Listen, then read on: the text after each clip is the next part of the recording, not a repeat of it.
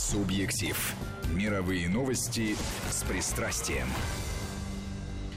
Здравствуйте, в студии Сергей Корнеевский и ведущий этой программы журналист Петр Федоров. Петр Добрый Федорович, вечер, здравствуйте. И у нас в гостях историк Олег Сапожников. Олег Яковлевич, здравствуйте. Добрый день.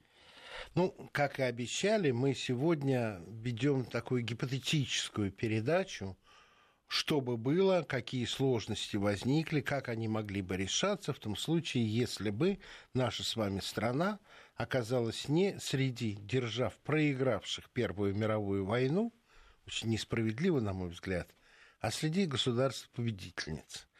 А гипотетическое построение осложняет э, один момент, потому что надо разбирать три варианта вроде бы. Осталась ли бы Россия в качестве победительницы империи или буржуазной республики после февраля 17 года или э, большевистской э, Россией после э, Октябрьской революции. Но я предлагаю это отбросить и рассматривать все-таки э, ну, как бы скажем, средний вариант, когда мы победители и остаемся верными данным обязательствам и рассчитываем на а, взамен полученные обязательства от союзных держав. Ну, а в конце мы можем это дело адаптировать э, к реальному варианту э, того, что на самом деле произошло. И мы договорились в прошлый раз, Олег, верно, что экономическую часть ты берешь на себя. Да, все верно. А внешнегеополитическую я на себя. Итак, с чего начнем? Представляем себе 18 год и Россия среди держав-победительниц. Ну, я все-таки представил себе а, сначала, чтобы понять, в каком состоянии мы оказались э, в 2018 году, предложил бы элиминировать сам вопрос э, революции. Я тоже, именно да, это да, я да. и в своей преамбуле и предложил. То есть Абсолютно. революции не было? Но... Мы не будем ее брать угу. в расчет при обсуждении. Мы будем исходить из того, что вот я это объяснил немножко другими словами. Россия остается верной своим союзническим обязательствам и рассчитывает на верность союзников их обязательствам. Ну, а дальше будем уже рассматривать, потому что э, очень интересный вопрос тут заключается в том, насколько искренне союзники собирались свои обязательства выполнять. Что касается геополитики, я зарезервировал особое мнение. Ну, я с тобой только согласился, поэтому... Ну, у нас дискуссии и явно постановки вопроса, может быть, не самые академичные. Она и... вообще не академичная. Да. Мы играем со слагательным наклонением. Но... Я должен тебе сказать, сейчас я немножко развлеку наших слушателей. А, однажды я играл в сценарий а, цивилизации, и сценарий был э, европейские события, начиная с, по-моему, 1935 года. То есть бралась Вторая мировая война. Я, естественно, был Сталином. И я бросил все деньги накануне войны на развитие науки и на социальные нужды. Я не ввязывался в финскую войну, я не участвовал в польском походе, я не участвовал на юге в освоении Бессарабии – и лишь копил и копил, копил свои резервы. Но поскольку я историю это знаю, конечно, у меня была фора. В ночь с 21 на 22 июня я нанес массированный авиационный удар по скоплению германских войск на советской границе. Безжалостно абсолютно. И в итоге ни Смоленск, ни Киев не были сданы. В 1943 году я брал Милан – 1944 году в нарушении всех союзнических обязательств сбросил первую атомную бомбу на Лондон, ну, а потом подтягивал через Исландию свои атомные бомбардировщики ракеты на Америку. Это была изнурительная война. Я победил где-то году в 56-м. Но после этого вся земля растрескалась, потому что началась э, ядерная ночь. Вот такие дела, да? Да. Казалось бы. Да, да, да, да. Но это игрушка, и а игрушка вот нацелена на то, чтобы Сталин ну никак не мог одержать победу, даже в 1956 году, через три года после своей реальной смерти, исторической. Но сейчас давайте поговорим немножко более серьезно, чем эта игрушка. Ну, я э, могу сказать следующее. Часто говорят, да, история не имеет э, слагательного наклонения.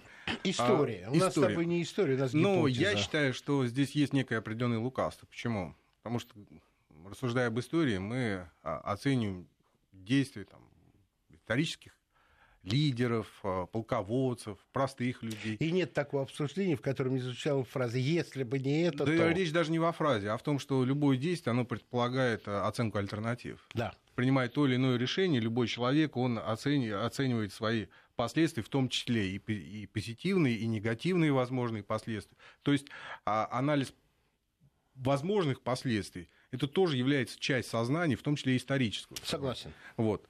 А, когда мы говорим еще раз о вот той ситуации, Э, которая сложилась бы в 2018 году, если бы не было революции, мы э, должны понимать, ну, во всяком случае, в моем понимании, что причина кризиса, и я пытался на прошлых двух передачах э, доказать, кризис политический была не в экономической сфере, а, а в управленческой. А, это разрушение управления, а, как из-за ошибок руководства, так и из-за ошибок оппозиции. И преступной, преступной легкомысленности и безответственности Э, оппозиции, которая э, привела к тому, что государство просто потеряло управление. А дальше можно уже там считать, кто, кто виноват, тот, кто убивал царя, или царь, который допустил того, чтобы убить. Не об этом наша да, передача. Не об этом наша. Прекрасно вот. ты базу и итог подвел. Теперь вперед. Вот 18 год. Состояние финансов и экономики России. А, ну, здесь... Огромные долги военных кредитов. Ну, я бы начал все-таки с промышленности. Давай. Для э, русской промышленности, почему она и росла, на мой взгляд, в конце 19 начала 20 века, основным являлся производственный капитал. Оценка производственного капитала и возможности этого производственного капитала удовлетворить нуждам страны.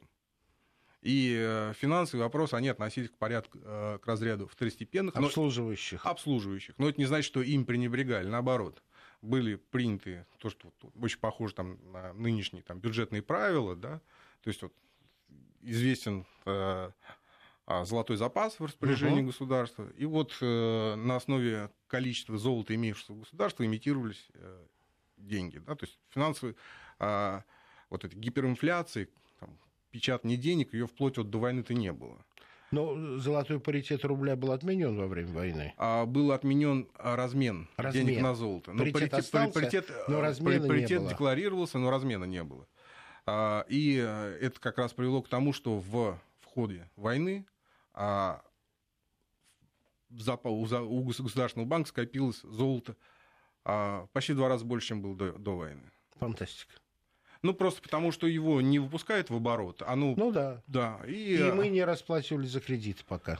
Мы брали кредиты. Но не В финансовом э, состоянии из главных по некоторым расплачивались. Более того, чтобы взять Новый. В, долг у наших дорогих союзников, мы в качестве залога вот именно часть вот этого золотого запаса размещали и э, более того перевозили его в Лондон. А часть золотого запаса под обеспечение вот залогу тех кредитов, которые мы брали на закупку вооружения, она вот э, в качестве залога размещалась в лондонском банке. То есть в Британии брали кредиты? новые? Мы брали... И во Франции тоже. И в Британии, и во Франции, пытались брать и в Америке. А, союзники вообще а, поначалу даже планировали выпустить, выпустить совместные займы, да. англо-британ русские займы, но... Займы победы. А, займ победы был чуть позже. Ну, ситуация такая, что наша платежеспособность тогда очень, так сказать, ей не сильно доверяли. А зачем нужны были кредиты, если золота было так много? а вам нужны э, кредиты угу. для того, чтобы закупать Военное оружие, оборудование. оборудование за рубежом. Сто процентов это были моторы для самолетов, двигатели. Угу. А во Франции был размещен заказ на производство трех линеек и оружейные не только, коллекционеры. Не только в, во Франции. И в Америке тоже. И в Америке, и в Японии, и итальянские старые, там это было некое... Это ты говоришь о том, что мы закупали, а Да. я говорю, что по нашим чертеж- чертежам производились трехлинейки. Да, при этом подводили всегда по срокам. По срокам, да. Причем э, французские образцы, они известны у коллекционеров ценятся. Там э, приклады были не из березы, березы там нет, а из э, другого дерева. Сейчас я не буду, не буду врать какого, но более ценного. Вот, ну, чтобы времени у нас не так много, скажу, Да. что а, инфляция, а, которая шла в годы войны, мы ее вспоминали, она была естественной, а, но динамика... А ну, ты сказал не только, я сказал, стрелковое оружие, двигатель авиационный, Очень много. Ну, то есть, артиллерийское, снаряды. Э, снаряды, уголь, металл, э, какие-то элементы химии. Это нормально, это естественно, мы это обсуждали в прошлых передачах. Ни одна страна а, не способна полностью удовлетворить все, все наличные потребности только собственным производством. Англия точно так же закупала в Америке, Франция точно так же закупала там, в Англии, в Америке. То есть это вот был определенный вот такой а, как сказать, товарооборот военного снаряжения среди союзников и сочувствующих им стран. А, По состоянию на середину 2016 года, о котором мы говорили как пик э, русской дореволюционной промышленности, а, покупательная способность рубля упала на 60%. То есть ну, инфляция составила Ну, я 60%. понял. да. А, Это не так много, если мы вспомним, да, что вот, вот, вот у нас при изменении там, курса доллара там, вот, там, в два раза, ну, вот, также у нас скакал, помните, у нас был рубль 30 рублей, да, а потом там, до 60. да, то Да-да. есть, а, Это точно так же все это отразилось. Я к тому, что это не, не является катастрофой, вот эти цифры. Вот тот вот рост вот этой денежной массы, это приходится в основном... Вот тот рост, который встречается нам в фильмах, да, там, когда там, извиняюсь, там в нужных местах а, вместо туалетной бумаги уже там рулоны денег, помните, там комические вот эти Да, фильмы да, про да, гражданскую да, войну. да. Это плод все-таки 17-18 года, когда разрушилась эта финансовая система, и деньги печатали. Печатали уже там и временные правительства, и какие-то местные вот эти банды, и... а, У а, Паустовского прекрасно да. написано, как эти просто денег надо было сушить, чтобы не смазывалось. Вот, ну то есть вот э, к концу 16 года, то есть вот к моменту, когда не было революции, вот у нас инфляция 60%. Ну, еще продлим два, Да, два да. года года, ну, в два раза бы рубль там упал, ну, в два с половиной. Ну, хорошо. Ну, то есть, в смысле, нехорошо, но это не является... Терпимо вы имеете. Да, виду. даже... Олег, а какие бы вы... Вот ты уже начал говорить о вызовах, которые стояли Ну, бы я перед бы сказал, экономикой и финансами. А, Экономика очень сильно изменилась. Война и требования, которые она предъявляла к промышленности, к хозяйству, а, деформировала экономику. В чем-то она ее улучшила, первую очередь. Почему? У нас очень резко возросла доля тяжелой промышленности. Мгм. А если до, в 2013 году легкая промышленность у нас э, доминировала, вот она больше половины, там, по-моему, 55-56% вот, в валовом продукте, это вот, а, валовый продукт занимала именно легкая промышленность, а, то а, к 2016 году доминирует уже тяжелая промышленность. То есть стоял бы вопрос конвертации промышленности. А, конверсионности. стоял бы. Ну, я бы еще помимо вот а, взаимоотношений между легкой и тяжелой промышленностью обратил бы внимание на то, что самой тяжелой произошли очень важные изменения. В первую очередь а, возни... усилилась а, металлообработка, машиностроение, станкостроение. Вот, э, основная, Мгм. Основная проблема русских заводов э, до, до революции... Я тебя это- правильно понял, что станкостроение как отрасль развивалось во время Да, войны. развивалось, несомненно. Ну, это, это А, говорит и о очень интересная, очень интересная э, ситуация складывается вообще э, с энергетикой в целом. Если до этого задача энергетического обеспечения предприятия лежала, в общем-то, само предприятие, да, он там ставил себе паровую Ну машину, да. там какой-нибудь там дизель-генератор, паровую Да. машину, да, то в условиях вот этих вот постоянных а, ростов заказов, роста производства, а, или электроотрасль, она вообще выделяется в отдельную отрасль, строя- стро- ст- э, начинает Строительство строиться электростанций. электростанции. Да, до этого они строились вот э, как городские электростанции Мгм. в Петербурге и в Москве, их там не так много было, которые снабжали том числе и, и, а, отдельные предприятия. Вот. Но вот строительство уже электростанций, которые снабжают промышленность, которые не являются частью вот конкретно этого завода, Правда ли то, что Гойл Ро был, по сути, разработан еще во время войны? А, да, э, как раз вот в 16 году. Для, для слушателей, которые не знают историю э, КПСС, ГОЭЛРО, это э, генеральный план развития электрификации Но он России. даже, более того, он носил узкий характер. Помните, мы в прошлой передаче, просто чтобы не повторяться, мы говорили о том, что сложились проблемы с доставкой донецкого угля в центральный промышленный Да-да. регион.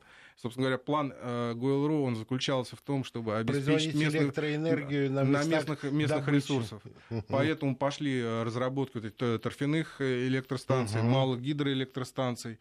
И, кстати, вот эта система единой электросети, она Это сложила, самое принципиальное. А, она, а вот она как раз сложилась еще в Первую мировую войну вот эти все электростанции, которых было довольно много построено еще и в ходе Первой мировой были войны, они были цепь? объединены, да. Вот в центральном промышленном регионе была своя сеть, а, в северо-западном своя сеть, и это позволяло более рационально использовать вот мощности а, вот этих а, станций. Там гигантская работа была произведена. Была ли надежда на перевод на мирные рельсы вот этой разогнанной военной экономики? Ну, здесь мы можем говорить, э, глядя на тех победителей, которые были таковыми. Это верно. А, могу сказать, что Франция из карточек, которые были введены раньше, чем в России, угу. а, отказалась от них в 1920 году. Угу. Это вот карточки на продовольствие это э, вообще демобилизация промышленности одна из самых главных э, задач, которая всегда стоит перед воюющим государством и, в принципе, все государства. Ты говорил о том, что наметки на демобилизацию уже разрабатывались. В, в конце 1915 года, им, вот, когда обозначились вот эти вот диспаритеты, э, связанные с развитием вот этой промышленности, она как на стероидах, понимаете, вот то, что Да-да-да. нужно для войны, оно вот прям растет, растет, растет,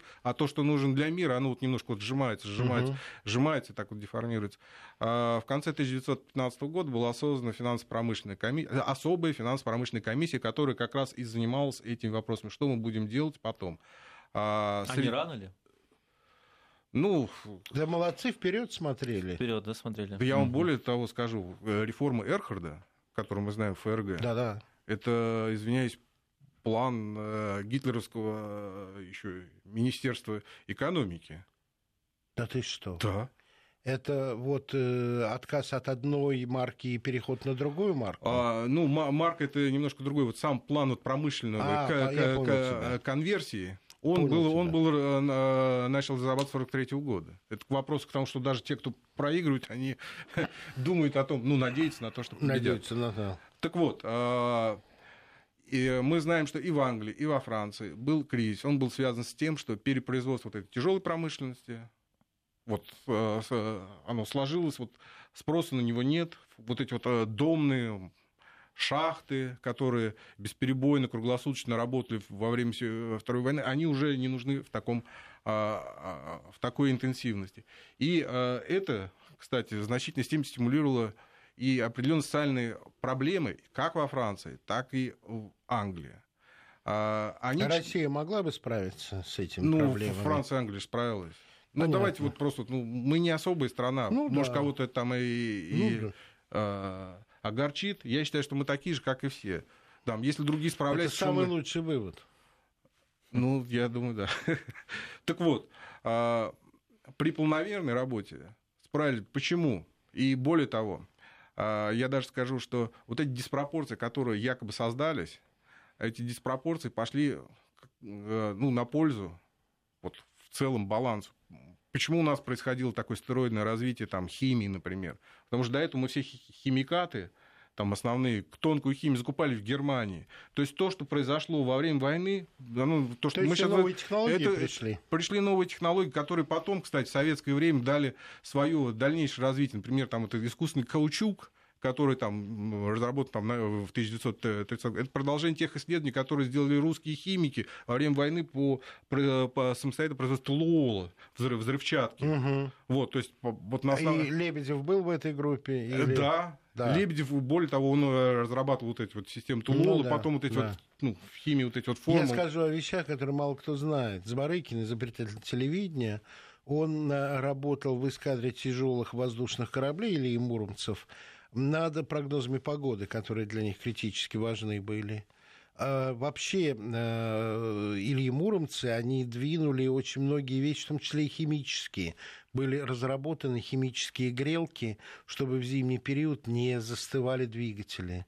Там много что было интересного. Мой дед покойный э, был мобилизован в 16 году и учился в школе аэрофотосъемки, чтобы фиксировать с воздуха результаты бомбардировок. Это, это все было.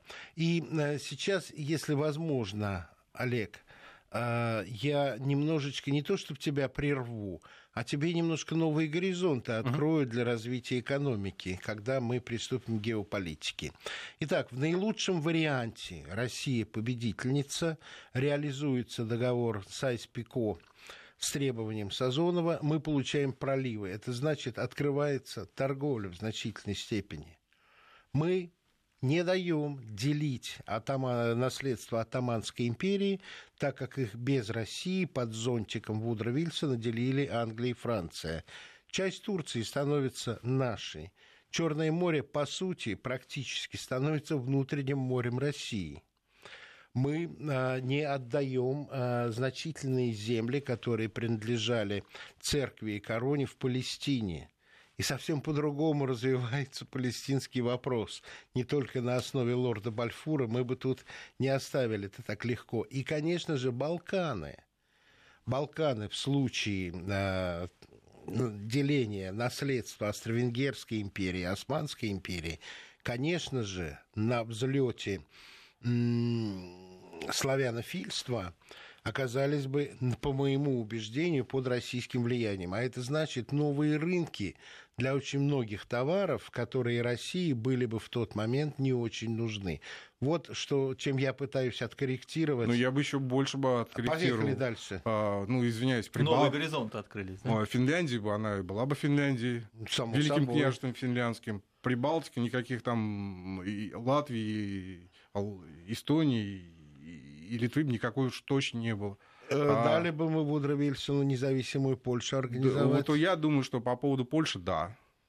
А, вот я думаю, Чехословакия. Что... А, ну, во-первых, хочу вам напомнить, но Польша не та, которая сложилась э, при Пилсудском. Бесспорно, хочу вам напомнить, что дитя, в 1900... дитя Австро-Венгрии в 1915 году Львов и Перемышль были включены в состав империи. Вот да. период, когда мы туда вошли. То есть они были включены в состав империи. Но я, честно говоря, не по поводу вот, имперских каких-то таких mm. вещей. Я их очень люблю. Я и про рынки. глубоко симпатично говорю.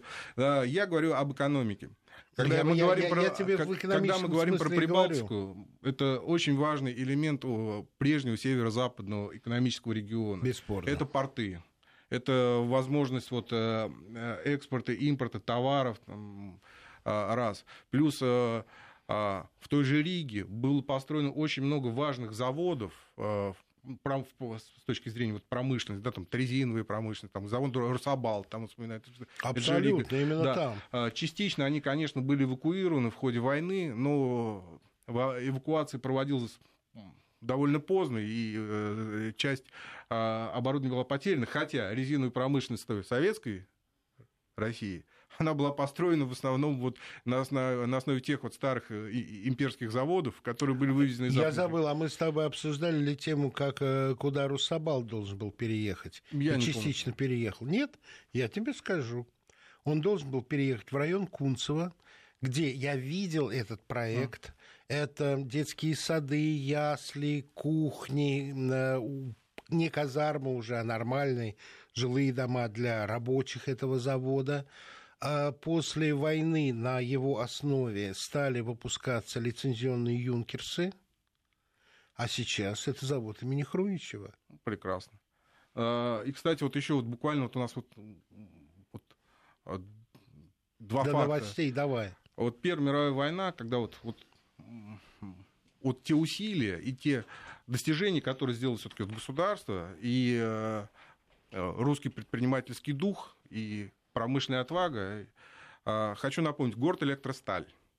Это, это э, так сказать... Э, Дитя плод... войны. Дитя войны. Первой мировой войны. Первой мировой Первой войны. Вот город Электросталь, и вот этот вот, вот специальный сплав, я почему говорю, что вот э, тяжелая промышленность как раз вот, вот более тяжелый. Раз. Город Мурманск, порт.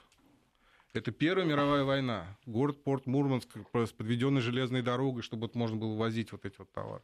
Вот, я не знаю, там время-то у нас... Э, давайте мы сейчас сделаем тогда паузу. Да, я напоминаю, у нас в гостях Олег Сапожников, историк, и мы обсуждаем, э, если бы Россия была среди держав-победителей в Первой мировой войне, что бы было экономические и геополитические аспекты. Субъектив. И мы возвращаемся в студию. В гостях у Петра Федорова и Сергея Корнеевского Олег Сапожников, историк. Обсуждаем, если бы Россия была среди держав-победителей Первой мировой войне. Да, и э, я вот во второй части передачи обращусь к вопросам, чтобы слушать не обижались, они поработали. Вопрос шикарный абсолютно. На часть мы уже ответили, но мы это делали фрагментарно и не вполне дисциплинированно, я бы сказал. Как бы выглядела территория России, если бы она победила в войне? Она бы увеличилась или мы что-то потеряли бы?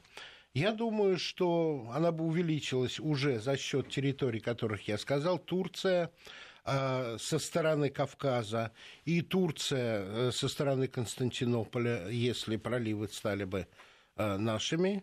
Э, влияние на Балканах без территориальных преобразований. Я согласен с тобой, что Польша стала бы независимым государством, но без утраты территорий, которые были э, в Российской империи. Прибалтика осталась, Финляндия бы не ушла, что и уходить от державы-победительницы. Ну и на этом я бы э, и остановился. У тебя а, какие-то ну, поправки я есть? Я думаю, что не знаю, насколько корректно это говорить.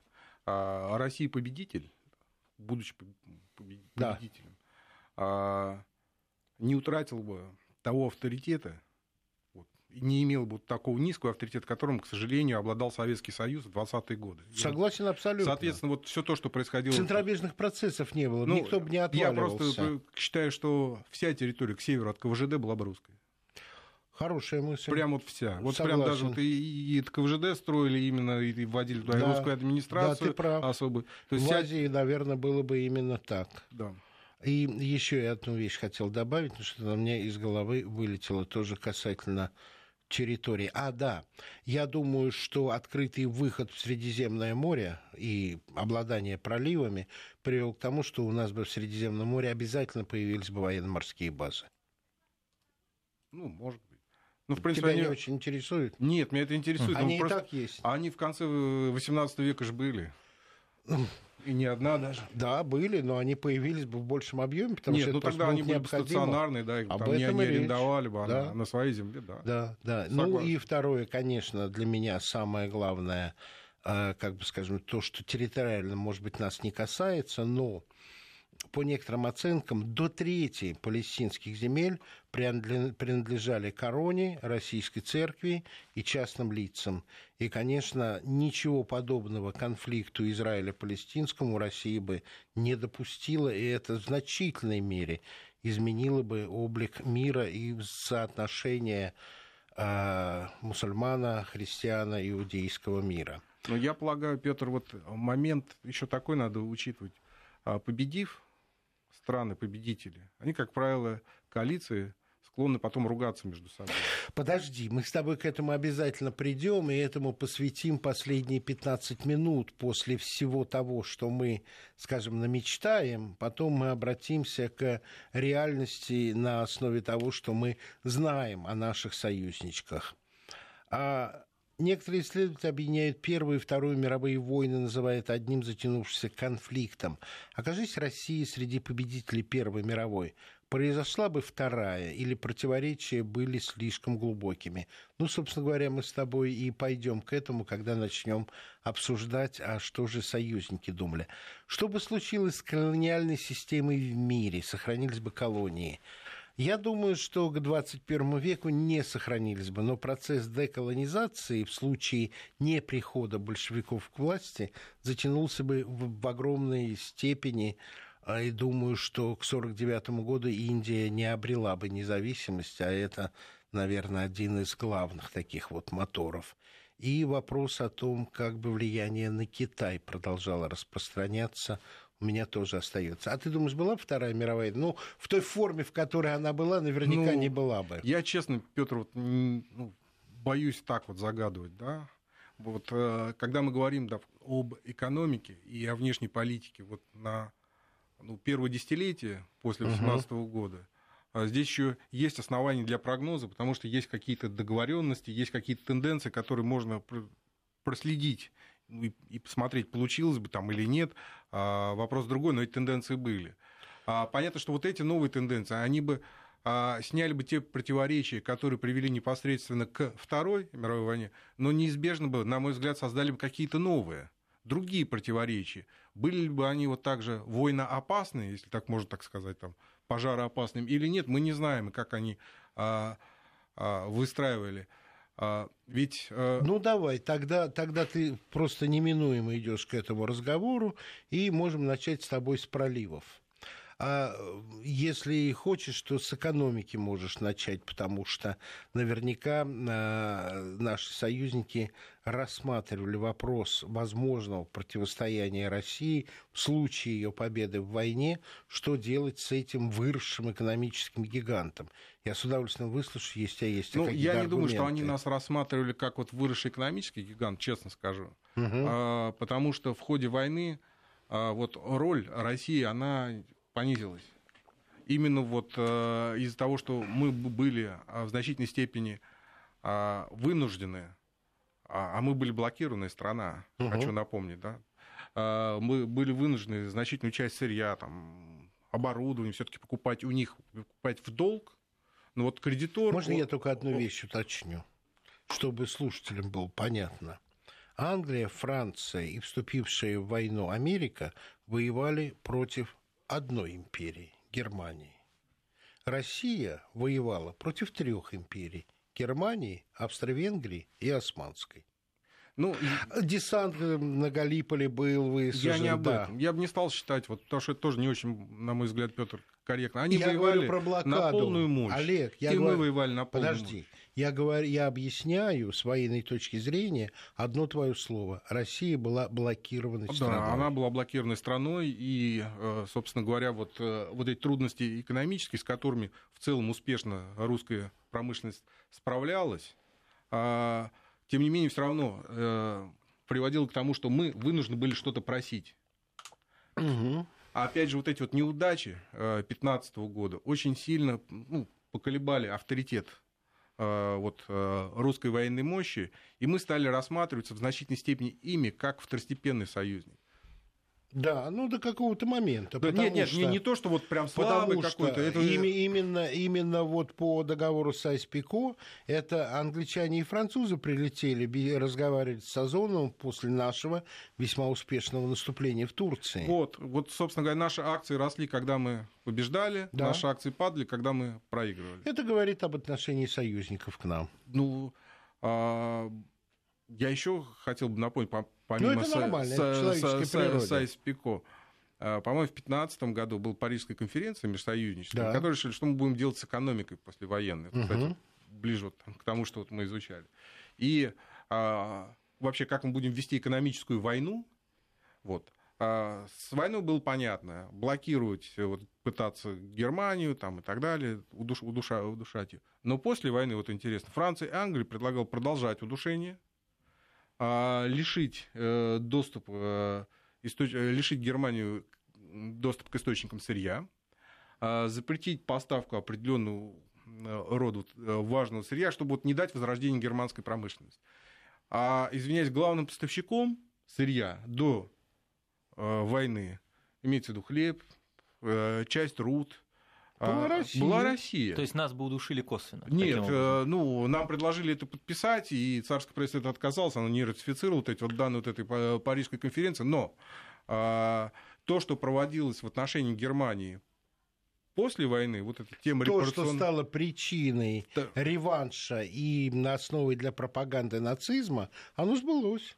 И, кстати, еще тот момент, когда мы говорим... Если бы Россия была бы среди держав победительниц, этот фактор был бы либо в значительной степени ослаблен, либо вообще его бы не было. Ну, Говоря о причинах Второй я мировой думаю, войны. что э, связи традиционные экономические между Германией и Россией, которые были до войны, они бы развивались и после войны, при этом на более выгодных для России условиях, с учетом того, что а, в российской промышленности произошло очень серьезное импортозамещение в ходе Первой мировой войны, о чем мы говорили. Есть еще один фактор, который касается скорее этнической проблемы.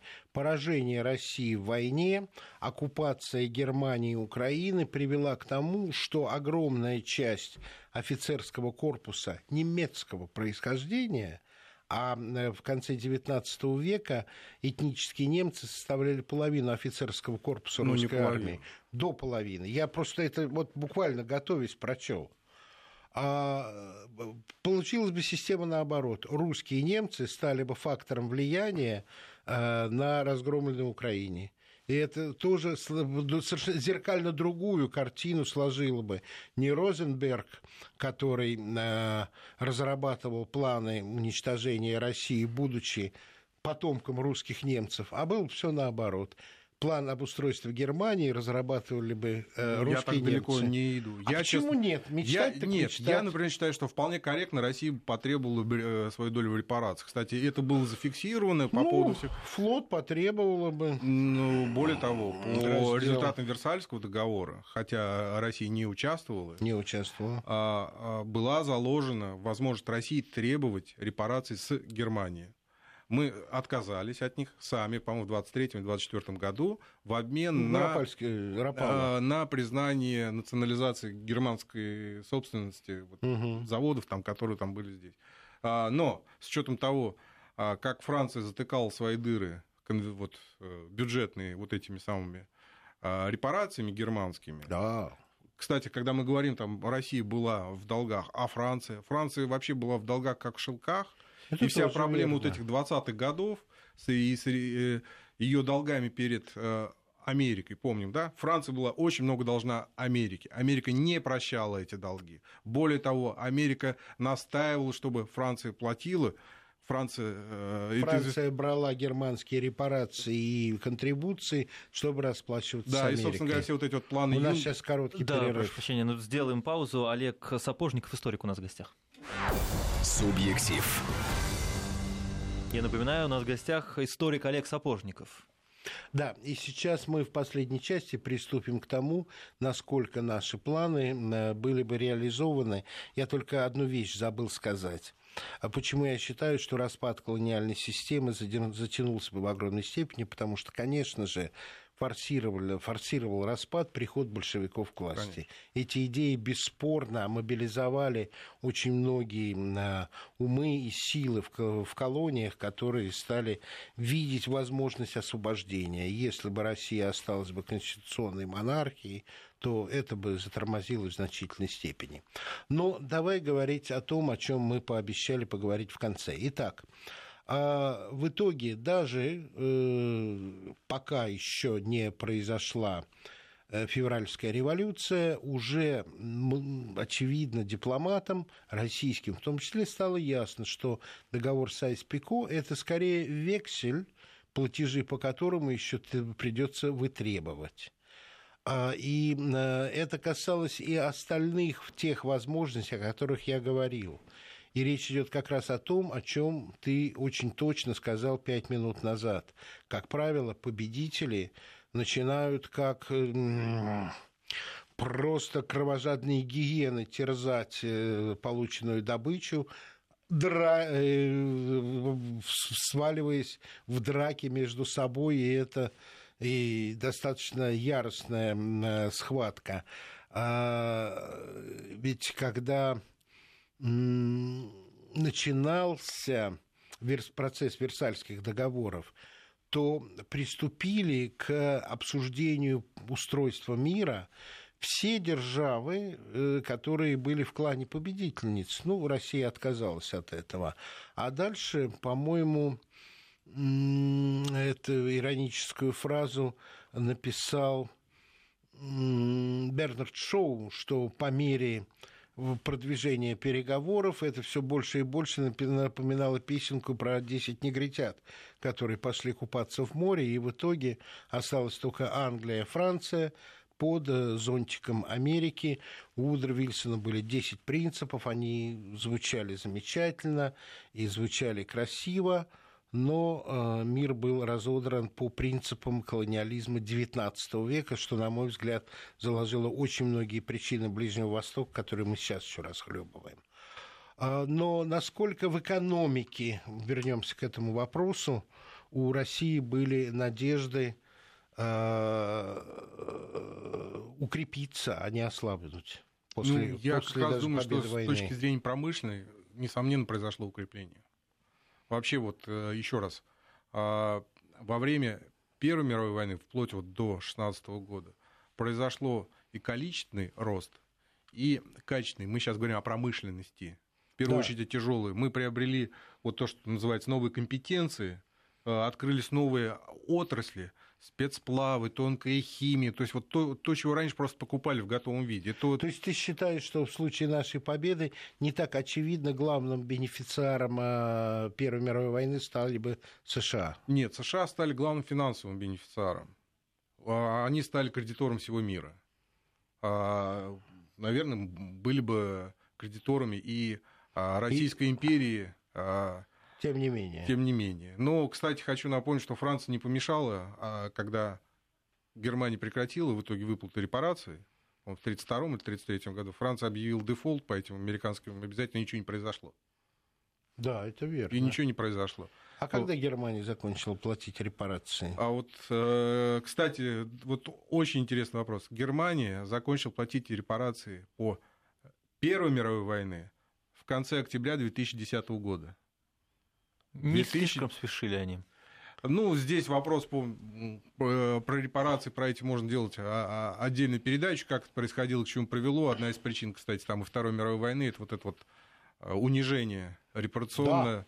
попытка обескровить да, целый когда народ. Когда дети росли, не зная вкуса молока и масла вообще, рахитичные, несчастные, и на этом э, гнев национальный рост, на чем Гитлер так сыграл. Ну, кстати, с другой стороны, показывает, что наши союзники и в Первую, и во Вторую мировую войну у нас были одни и те же союзники. Это так. Де- деньги своих не прощают. Кстати, по ленд-лизу мы тоже расплатились. Э, люди запоминают. В этом веке, по-моему. В начале 2000-х. Вот лет 10-15 только вот э, вы э, закончили оплату платежей по ленд-лизу. Конечно, они были там сокращены, но сам факт. Тем не менее. И само вот это вот обсуждение, как мы, а, вы же союзники, мы воюем, а вы нам поставляете оружие. Наши люди гибнут, и это и есть наш вклад в победу. Uh-huh, uh-huh. А нам на, на это отвечали так же, как американцы отвечали французам э, во время их дискуссий после Первой мировой войны. Я гарантирую, что наше участие в э, системе Версальских договоров было бы чрезвычайно тяжелым, чрезвычайно болезненным, потому что очень трудно было бы найти союзников в Англии и во Франции э, для того, чтобы не не для того, чтобы сопротивляться одним из установок Вудра Вильсона, как э, его в десяти этих пунктах э, мирного плана, конечно же, было предоставление независимости малым государствам. И на этом очень сильно э, играла система, и что касается наследства Австро-Венгерской империи, и я думаю, что так или иначе был бы заброс и на наши балтийские э, территории. Ну, мы можем гадать. Балтийские, Балтийские территории, как государства сложились, в общем-то, надо помнить э, генезис, под э, влиянием германской оккупации именно в Первую мировую войну. Согласен. Вот все вот эти вот Эстонии, Литвы и Латвии ну да, ну на, да. нарезаны как э, округа были еще при Гинденбурге. Так же, как и Украина, кстати, которая конституировалась как государство и признана была только э, Германией. Скажи, пожалуйста, на круг у нас уже, в общем, идет дело к заключению. А если бы Россия оказалась бы среди держав-победительниц, в итоге нашей стране было бы лучше и проще? Я э, приведу вот просто одну цифру. Уровень производства в 1920 году, вот как раз результат революции вот закончил. От уровня 2013 года, который, как мы с вами выяснили, был не пиковым, составлял 14%. Я приведу соображение Дмитрия Менделеева, который привел в своем э, письме один из наших слушателей. В труде к познанию России он писал, что к концу XX века при сохранении существовавшей в конце XIX века динамики население России составило бы 600 миллионов человек. Это о многом говорит, кстати. Да. Это было бы совсем другое дело. Ну, да понятно, у нас были бы экономические кризисы, как они были у всех. Мы прошли бы точно так же 20-е годы эту Бесспорно. эпоху вот этой проспирити. Бесспорно. И был бы у нас кризис рубежа 20-х, 30-х. Мы не, мы не были бы в раю. Ну что, я прощаюсь э, до 25 числа, я ухожу в отпуск. Хорошего вот. вам отпуска. Спасибо огромное. Спасибо. А слушателям привет. До свидания. И спасибо за внимание. Субъектив.